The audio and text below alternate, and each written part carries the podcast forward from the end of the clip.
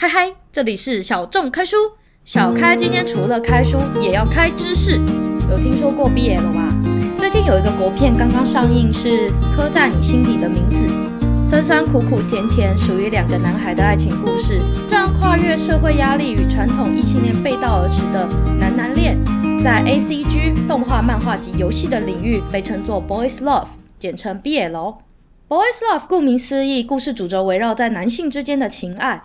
在一九七零年代早期，Boys Love 创作者多为少女漫画家，而且是女性的少女漫画家。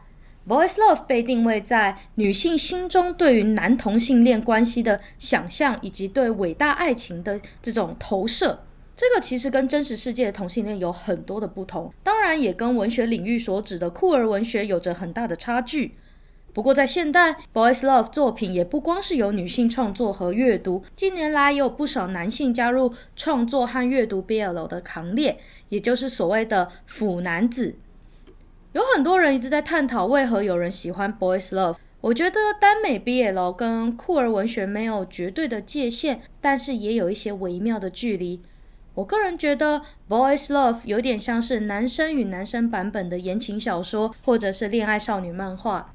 但是，之所以跟酷儿文学没有绝对分界，是因为很多的 BL 作品也开始跨越到所谓的跨性别议题、性少数议题，甚至也有很多的作品带入各式各样的可能性到故事当中。例如说，某些科幻的 BL 作品，甚至会有所谓的男生与男生生小孩的剧情。在 BL 的世界，甚至有一个叫做 ABO 的性别系统，就是除了男女二元性别之外，又有另一种对于性别的界定。不过，有关 ABO 的世界观内容实在太多了，我们下一集会跟你介绍。我们这一集会 focus 在 BL 和 GL，也就是 Boys Love 和 Girls Love 这边，所以下一集就敬请期待哟。今天除了男男 BL 之外，我也会介绍一两部我喜欢的，刚刚有说啊，就是 GL，也就是女女爱的漫画，就是 Girls Love。哦，这边顺便开箱一下哈，女女爱的创作哈，在粉丝之间通常称之为百合。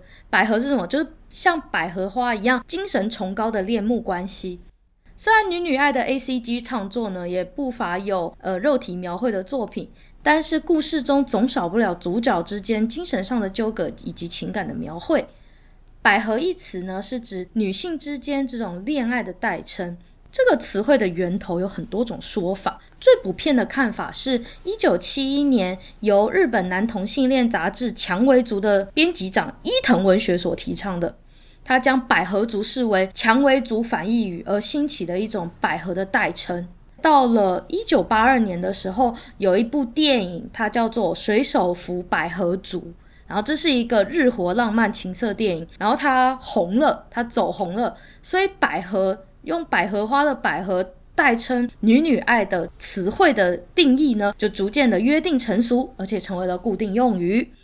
除了这个词源之外呢，其实还有另一种说法。出生于一八九九年的日本女性作家中条百合子，也就是宫本百合子呢，据称她和俄罗斯文学翻译家汤浅芳子曾经在一九二四年到一九三二年之间同居。而且被谣传说有精神上的同性恋亲密关系，所以呢，百合也被猜测是来自于就是宫本百合子那个百合子的那个词源。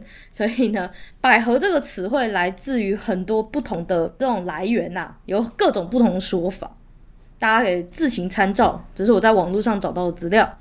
介绍完男男爱还有女女爱的这个宅宅词汇之后，我们就要回到小众开书的本行，咱们要来开书。今天想跟各位开书的漫画家是中村明日美子。中村明日美子是日本的女性漫画家，她的作品大部分都跟色情还有耽美 BL 的内容有关，但是她也有部分的作品涉及百合的内容。她的画风非常的优雅。我其实不知道怎么形容他的作品诶，我觉得他的线条很美，然后很优雅。我能够想到的词汇就是优雅。他的漫画网点用的不多，然后线条非常的清爽简洁，会让我联想到一些时尚的插画。人物骨架有的时候会刻意的变形，去表现角色的情绪变化，还有剧情张力。分镜的视觉效果也非常流畅。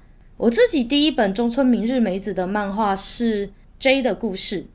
J 的故事是 BL 漫画，故事中的主角少年 J 从小就向往玛丽莲梦露的性感和魅力。这本漫画除了纯粹的 BL 耽美剧情，其实也探讨了少年 J 这一个跨性别者在既有的社会框架下，从彷徨绝望到追寻真爱和自我的历程。中村明日美子呢，生于日本的神奈川县。两千年，他上大学的时候，获得了第三届大田出版社色情漫画荣誉奖。同年的十月，他以获奖作品《咖啡糖伊拉克多马多贝》，应该是吧？我 发音有错要纠正。在咖啡糖的这个作品中，就首次的亮相。那这本漫画后来就被收录在《Chicken Club》，就是肌肉俱乐部这个单行本。在那之后，他还在很多的杂志上面发表各式各样的插图。近期，他替研究 BL 文化的学术专书《BL 进化论对谈篇》，透过 BL 研究家与创作者的对话，考察 BL 的进化与社会关系，绘制专书封面。那名字有点长哦，但是他这个研究者很有趣哦。这个研究专书的作者是沟口章子。沟口章子在大学毕业后就从事时尚艺术相关的产业，同时呢，他以女性同性恋者的身份呢，展开了交流活动。一九九八年，他前往美国纽约罗彻斯特大学去留学，接触了视觉与文化研究计划的库尔理论，并且以 BL 与女性性别意识为题取得了博士学位。不只是 BL 的部分，他也撰写了很多有关电影艺术库尔领域的研究伦理，还有很多的论文，在许多的大学都担任讲师的身份。他最有名的著作，除了刚刚我提到的那一本之外，他还有另一本是《毕业楼进化论：男子爱可以改变世界》，日本首席毕业楼专家的社会观察与历史研究。有没有听起来毕业楼变得超级厉害的呢？那这本书二零一六年是由麦田出版的台湾的中文版。这两本其实名字都超级长的，所以如果对这两本书有兴趣的话，其实只要在网络上打毕业楼进化论就可以了。我忘记了，这两本书好像封面都是中村明日美子画的，还是说只有其中一本是他画的？这我不确定。不过这两本书如果对 BL 有兴趣的话，都可以去看。好了，好，我们主题再回到中村明日美子身上。我个人很喜欢他的其中一本单行本，叫做《早安乐园君暂定》，名字超级特别的。那他主角就是高中生乐园同学暂定，他的日常生活，大家的故事主轴就是。这个乐园君暂定的日常生活，而且每次跟这个乐园君暂定对话的是一个始终没有露脸的同学。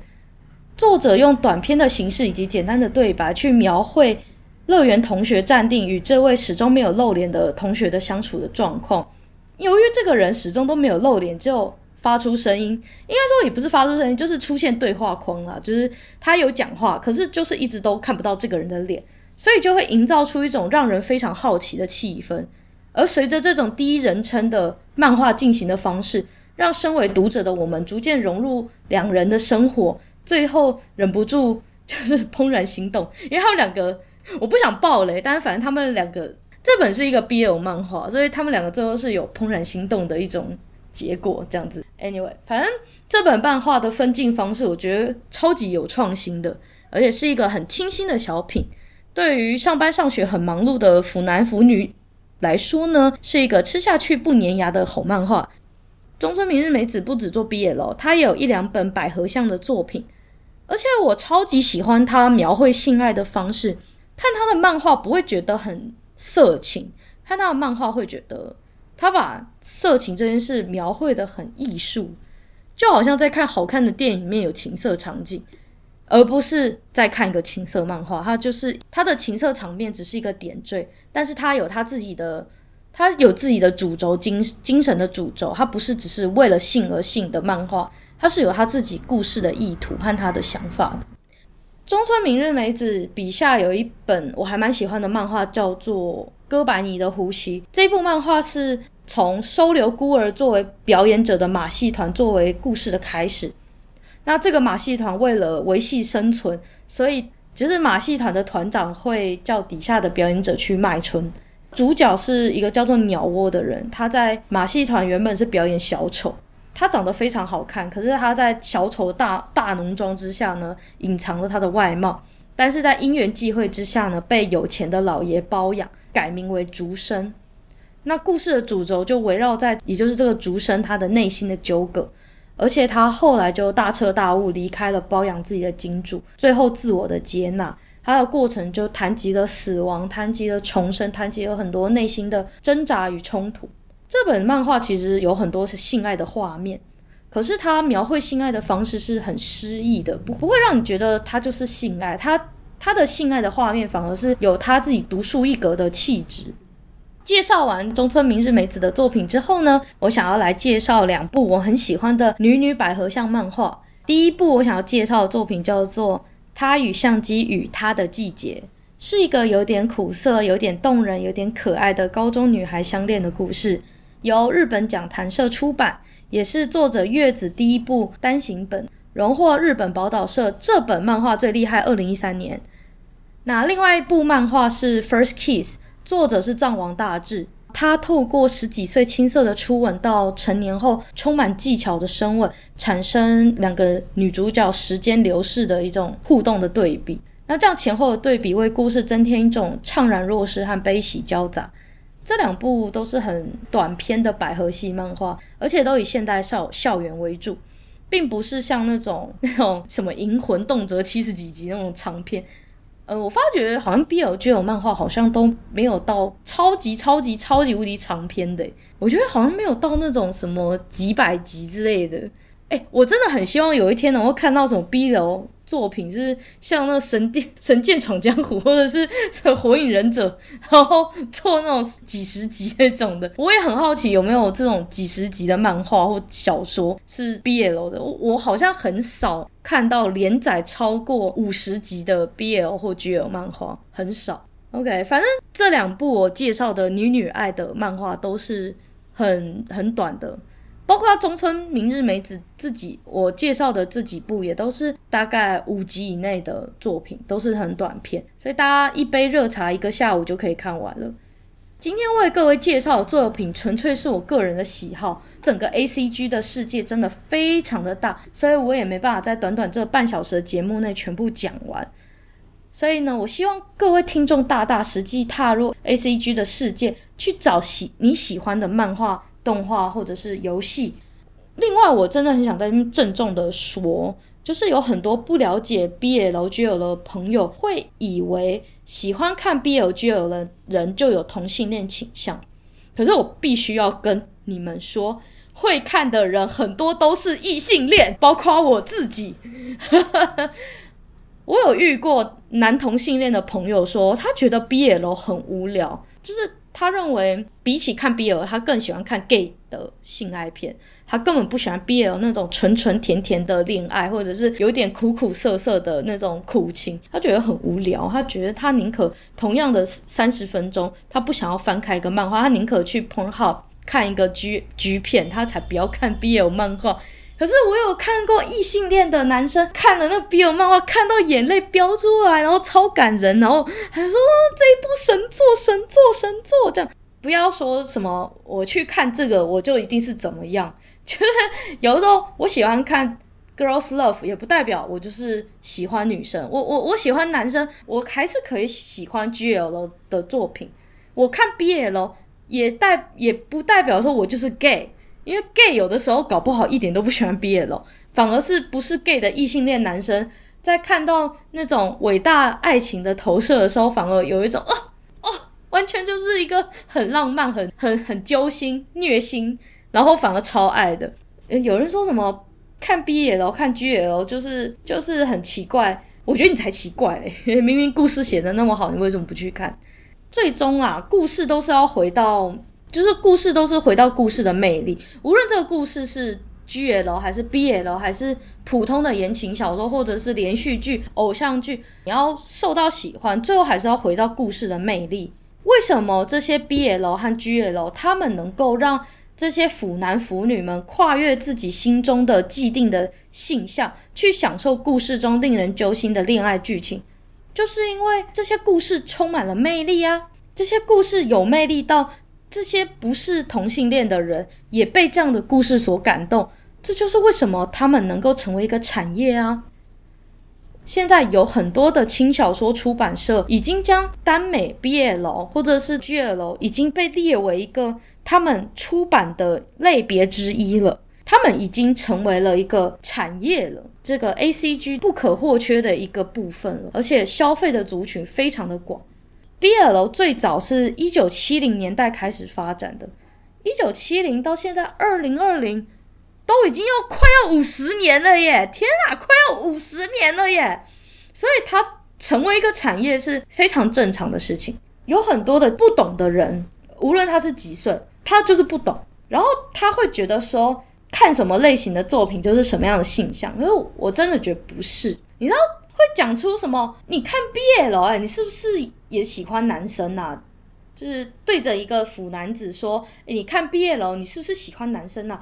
会讲出这种话的人，感觉就好像，哎、你都看《电锯杀人魔》哎，你好恶心哦！你是不是也会拿电锯杀人呢？Come on，难道我就真的会拿电锯杀人吗？不会啊！难道我喜欢看安娜贝尔，我就会变成安娜贝尔吗？所以呀、我必须说，现在 BL 和 GL 真的是一个产业链了，它已经是一个出版里面不可或缺的一个类型了。这个时代在走。不要被时代抛在背后。那我在这边就郑重宣布，我喜欢看 GL 或 BL，不代表我真的就是同性恋。有很多人会觉得说，我不喜欢 BL，我不喜欢 GL，所以我不用去理解喜欢这一种类型的东西的人在想什么。对，相对于整个出版业，可能它真的是一个偏小众的类别。可是。可是，如果你今天是一个保险业务员，你的客户很可能就是 BL 或 GL 爱好者。你如果是一个老师，你的学生里面可能就有 BL 或 GL 爱好者。你是一个父母，你的小孩可能也是偷偷有在买 BL、GL 同人本的小朋友。永远不要小看女高中生背包里面背着什么样的书。女高中生有的时候看起同人本，口味可是比男生的。A 片还重的。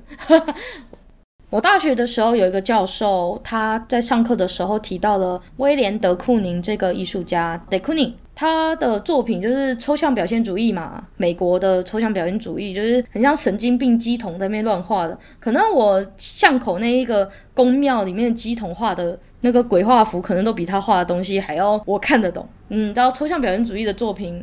基本上就是非常的解构，然后非常的就是很难懂，然后是那种我妈妈会说，哈，我画的都比他好的那种。我我妈很常讲这种，她看到她看到什么抽象画，她都会说啊，这个我也会画啊，干嘛？她她她画的三千万，我画的三十块，就 是我妈会说这种话。那同样的，我其实我自己也没有很喜欢德库宁，我那时候。就是老师在上课讲德库宁的时候，我就有一点兴兴兴趣很乏味嘛，就觉得哦，又在讲这种艺术史，好无聊。这人画的像鬼一样，把女人没事画的丑的要死。那个时候我就随口说了一句：“说老师，我不喜欢德库宁。”老师讲了一句话说：“你可以不喜欢德库宁，可是你要了解为什么德库宁在艺术市场上。”有这么高的价值，几十万台币、几百万台币、几千万，为什么德库宁这个艺术家可以在艺术市场上有这么高的价值？然后他的历史地位有这么的崇高？你必须要去了解、去研究。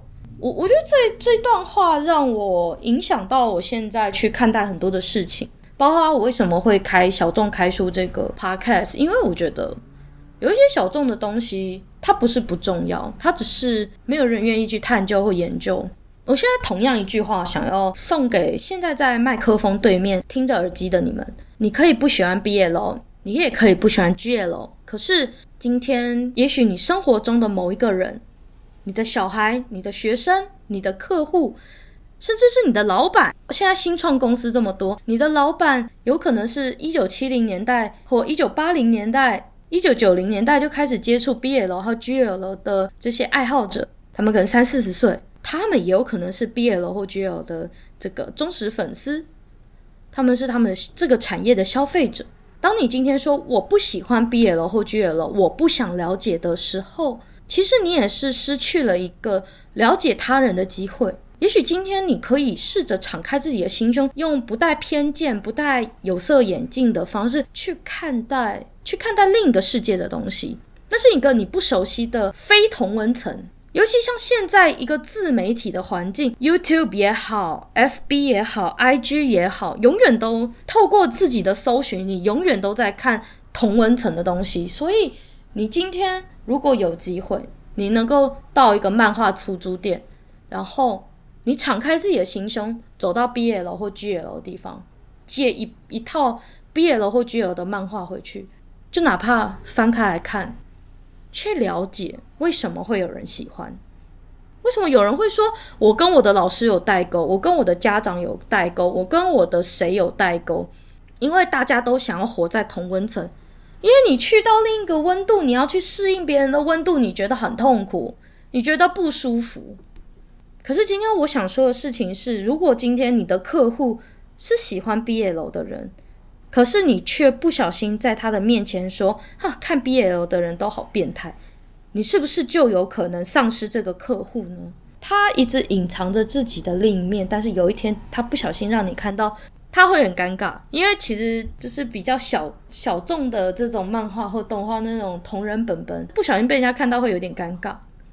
可是如果那个时候你你可以不带成见的说：“啊，你也在看这个啊？”要不要说说看你你在看什么？你可以不带成见的，你可以很温暖的去接受别人跟你的不一样。也许你可以敞开的，不只是你跟他的友谊，有可能你敞开的是一个机会，一个你对你好的机会，一个与人沟通的机会。如果你今天身为一个老师，你要辅导一个有点顽灵不明的 坏小孩。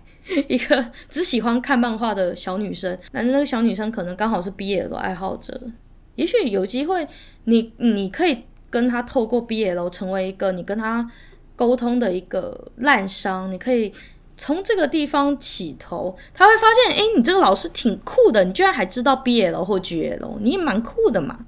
我的老师跟我说，你不喜欢德库宁没关系，但是你要去了解德库宁，你要知道德库宁为什么伟大。即使你不喜欢，啊同样的把这句话转变一下，就是你今天可以不喜欢 BL 或 GL，可是你要去了解 BL 或 GL 为什么伟大，为什么它可以卖的这么好，为什么会有人喜欢？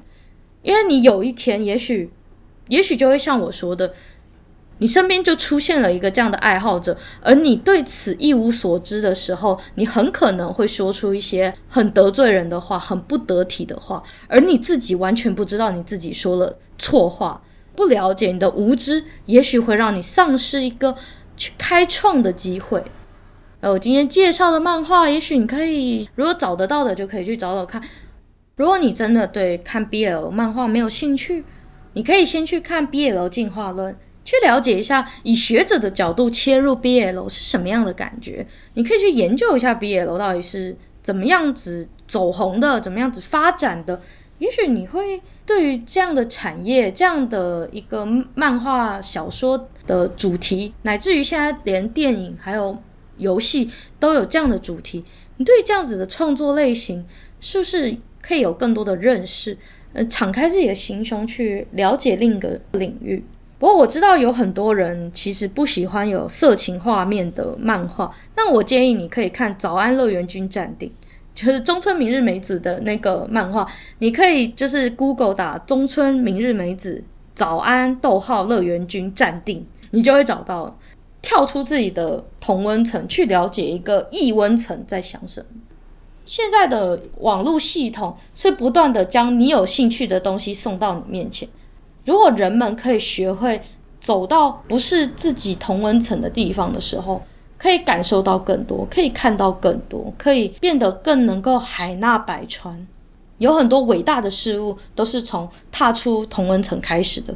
好了，那这里是我们有关 BL 及 GL 的小众开书。我们下一集会提到的又是一个更小众的领域，叫做 ABO 世界观。这个世界观真的非常的小众，大家一定要期待下一集哦。而这一集 BL 可能会让某些人。大开眼界，但是呢，ABO 世界观那一集会让更多的人大开眼界，我相信很多人都没听过。